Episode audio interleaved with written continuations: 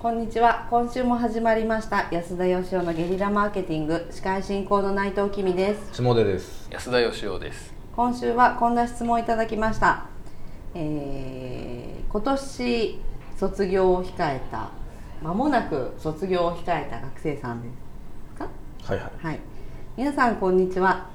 卒業を控えた学生です。とにかく起業したいので就活はしておらず切羽詰まった状態ですかといってビジネスアイデアもありません。持っているスキルといえば英語中国語とフランス語。プログラミング。くらいです。そこで質問なのですが某企業経営者が起業したいけどやりたいことがないなら VC などにトレンドを聞いてそれをやればいいとおっしゃっていましたが安田さんならこれから今後伸びるという分野はどこだと思いますか？伝わったかいやまあね本当ただまあこう質問どうなんですかねという突っ込みどころの多いなまずどこに突っ込みたいですか？まずはですねまあなんかとにかく起業したいので就活はしておらずっていうのはまあよくわかんないし、えー、また起業したいけどやりたいことがないなら VC ベンチャーキャピタルですねにトレンドを聞いてそれをやれと某企業経営者がおっしゃってましたってどんだけ適当な経営者なんだっていう気もしますし。いやーこうなんかねそのアドバイスをまず捨てることから始めようみたいな。ですね。ことを言ってあげたいですけどね。ベンチャーキャピタルに伸びそうなトレンドを聞いてやると、そうですね。うん、なんかじゃあエネルギー分野だよとか はなんかロボットじゃないかなみたいなことになるわけでしょきっと。なるほどなるほど。いやまあいいですけど。あのどうなんでしょうね。やっぱこうどういうビジネスが流行るかっていうところでいくとあの大きな流れみたいなものがあるじゃないですか、はい。うん。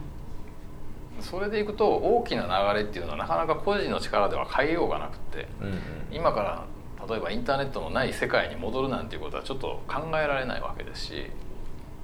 だからやっぱりその大きな波で捉えるんであればその今後の未来がこっちの方向へおおよそ行くんじゃないのかなっていうのをベンチャーキャピタルさんに聞くっていうのは別にいいと思うんですけど、うん対極感みたいな。ことですねはい、でもその対局で勝負するんだったらさっきのエネルギービジネスみたいなんじゃないけど、うん。結構その巨大企業を作るんだったら その大きな波に乗らないことにはもうやっぱりそのどうしようもないんで、うん。さざ波ぐらいじゃ大きい会社って動かないんで、そうですね。うん。思うんですけどそれにはやっぱりちょっとこう莫大な資金も必要でうん。すごい数の優秀な人材も必要で。うん3年から5年ぐらい売り上げ1円も立ちませんけどこれだけの人数抱えて研究し続けますで OK な会社じゃないと無理ですよね。そうですよね、ただこうあの大きい流れっていうのはそのもう見極めるしかないと思うんですけど、うん。でも小さな流れは自分の力で作れると思うんですね。なるほど。自分の力で変えれると思うんですよ。だから例えばもうそのネットはなくならないけどネットを全く使わないビジネスだって別にあってもいいわけじゃないですか、まあたくさんありますよねね。ありますよねで今から農業をやるっていうのだって、まあ、大きな流れには反してるかもしれないけどでも全然それでも成立するわけですし、うんうんうん。だから何がこれから流行るかっていうのをもう超巨大企業を作りたいんだったら重要だと思うんですけど、そうじゃないんであればあんまそこは考えなくていいんじゃないかと思うんですよね。ね、はい。まあ、農業なんかむしろ流れは来てるかもしれないですけどね。そうですね。うん。まあ、楽しんでやれることを探しゃいいんじゃないのっていう気がどうしてもしちゃうんですけどねあのーまあゼロベースでアイデア考えるのってすごい難しいじゃないですか。はでまあ何か新しいビジネスアイデア出せって言われてなかなか出ないもんなんですよね。いはいはいはいで人間ってこうあの制約がないとアイデアがいっぱい出そうなんですけど逆に出ないんですよ。うんうんで例えばあの親の後継いでなんかこう印刷屋さんやんなくちゃいけないとか、うん。あるいは駅から15分も離れてる喫茶店を任されて、でここで収益上げないといけないとかの方が意外とアイディアって出るんですよ。うんうんうんだからねまずはその自分にはどういう制約があるのかとかいうのを考えるとかですね、うんあえてどっかにこう枠を設けちゃってその中で考えるとかそれがいいと思うんですね。うんうん。で僕はそのどうせだったら枠を設けんだったら自分が好きなこと世の中どんなもんが入るかなんて正直言って分かんないんですよ。うんあの企業経営者さんでもあのこの間コンサルタントさんにねあのこんな経営者がいてびっくりしましたっていう話聞いたんですけどあの100%成功する事業を教えてくれって言われたらしいんですよ。ね なるほど、ええうんそうぜひ知りたいですよねそれ知りたいですか。でもそんなものがあったらまず私がやってますよねっていう。なんであなたに教えないといけないんですかっていうことですし。本当ですね。でもみ、まあ、100%成功する事業ってそもそもみんながやるんで競争になるんで、うん。だから結局は成功しないと思うんですけど、はいはい。まあそんなんだからないわけなんで。まあだから未来を予想することなんてまあまず不可能ですからね、はだから僕はこの方向で次どどういう事業が伸びるんだろうっていう方向で、まあ、全くそれを無視しなくてもいいんですけど考うんえるよりは、やっぱり自分がやりたいこととか好きなこととかにもう枠決めちゃってでこの中で俺は絶対起業して成功するぞ、い、うんうん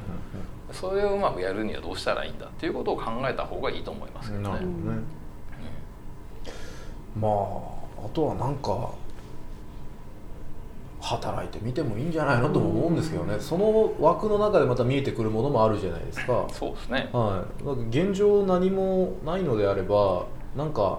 考えるだけだと一生答えにたどり着かないような気がしてていくつかの仕事を体験することでまた煮詰まってくる部分もあるんじゃないのとかも思いますし。これはあの結構永遠のテーマであの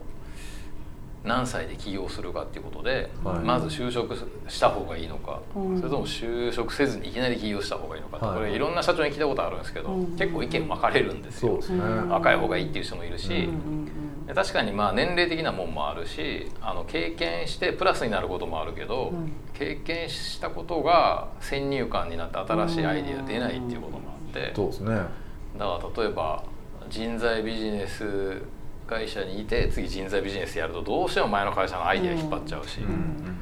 そもそもそんな業界全く知らない人が考えると全然違うアイデアとか出てくるし、確かに。ただまあ危険でもありますよね、うん。ええだからこの人の場合は特にねそのなんかやりたいっていうことが本当ないんであれば、あの就職するのもいいしそれかなんかあの駅前でたこ焼き屋やるとか、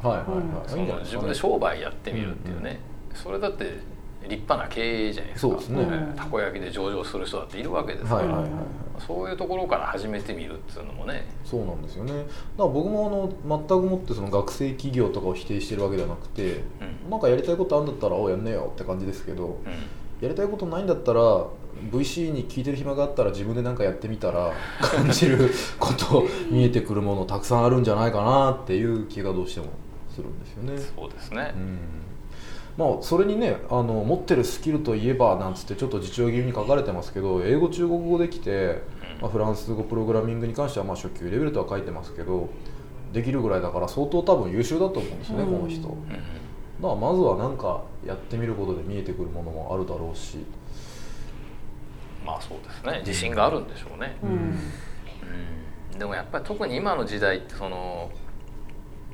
なんかうまくいきだした事業を、まあ、例えば他社の真似してやってももうその時にはすでにもうその流れが終わってたりするじゃないですか、はい。すごい今早いんで変化が、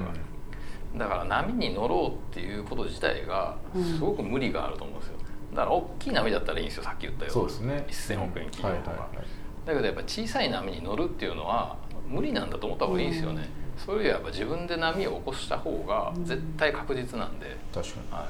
い、だから自分で起こしたい波は何なのかっていうことが分かるまでね。まずはたこ焼き屋じゃないですか。そうですね、まあ、たこ焼きが嫌いな場合はじゃあ焼き芋屋ぐらいで、芋屋でもいいと思います、はい、お好きなもので。いや本当になんか適当に喋ってるようにひょっとしたら聞こえちゃってるかもしれないですけど、ね、やってみることで見えてくるとか、うん。自分で起こしたい波が何なのかもまだ分かんない状態っていうことですからね。そうですね。はい、それをまず感じてもらうためにいろんな経験をしていただくといいんじゃないかなと結構本気で思います。はい。はい、ということで、えー今週はここまでとさせていただきます。皆さん今日もありがとうございました。ありがとうございました。ありがとうございました